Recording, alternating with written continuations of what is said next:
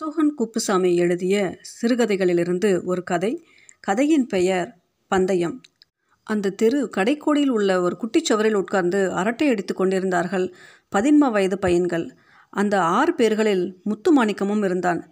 இன்னைக்கு மழை வர மாதிரி இருக்குடா என்றான். மழை வராதுடா இது பாலுவின் பதில். அந்த கூட்டத்தில் இருவருமே எதிரெதிரானவர்கள்.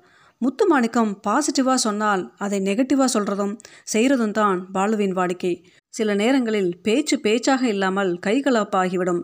அந்த நேரத்தில் சமாதானப்படுத்தி வைப்பதற்குள் நண்பர்களுக்கு மூச்சிறைக்கும்.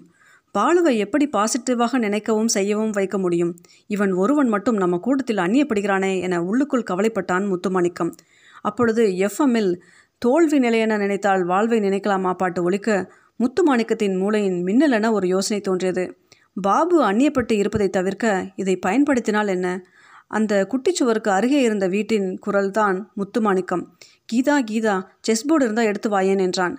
செஸ் போர்டு கொண்டு வர அதை குட்டிச்சுவரில் வைத்து இதில் அறுபத்தி நான்கு கட்டங்கள் இருக்கின்றன என்றான்.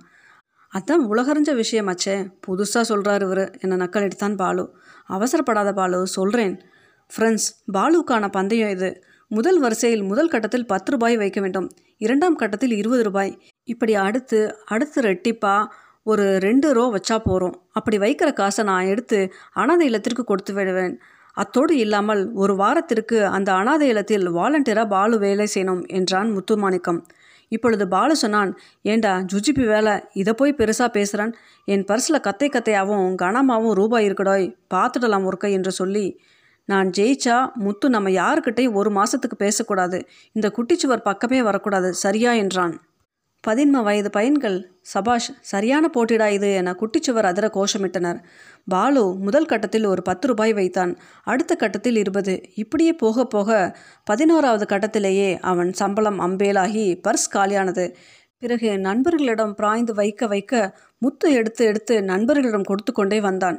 என்னடா இது? பூதம் விழுங்குற மாதிரி இருக்கே என ஒரு கட்டத்தில் மிரண்டு போய் மழை வர்ற மாதிரி இருக்கே என முணுமுணுத்த பாலு நண்பா என்னைக்கு அனாதை இல்லத்துக்கு வாலண்டியராக சேவை செய்ய போகணும்? நான் ரெடி நீயும் வாயன் துணைக்கு என்றான்.